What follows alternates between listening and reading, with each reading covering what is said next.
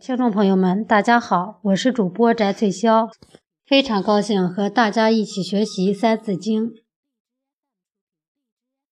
孝经通，四书熟，如六经，始可读。诗、书、易、礼、春秋，号六经，当讲求。译文。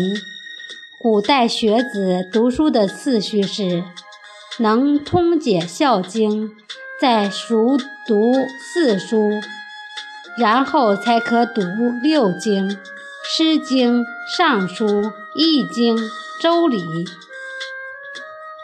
乐经》《春秋》，号称儒家六经，应当仔细研读。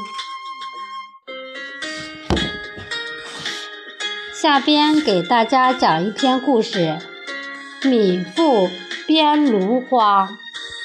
春秋时，鲁国有一个叫闵损，字子骞的人，他是孔子的弟子。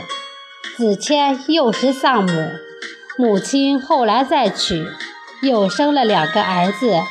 冬天一来临，后母就给他的两个儿子穿上厚厚的棉袄。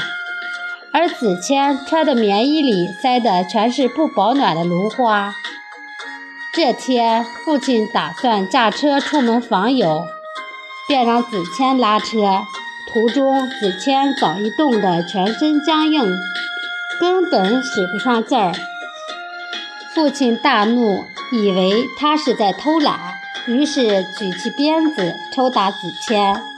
由于用力过猛，鞭子打破了子谦的衣服，里面的芦花随风飘出。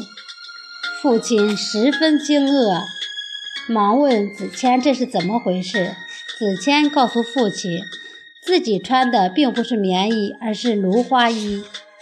父亲立即赶回家中，准备休掉自己的妻子。当着后母的面，子谦出人意料地跪倒在地。哭着对父亲说：“望父亲息怒，不要休掉母亲大人。”父亲不解，问他这是为何呢？子谦说：“母亲若在这个家里，大不了只有一个儿子受冻；如果他不在了，受冻的可就是您的三个儿子啊！”听到子谦的一番肺腑之言。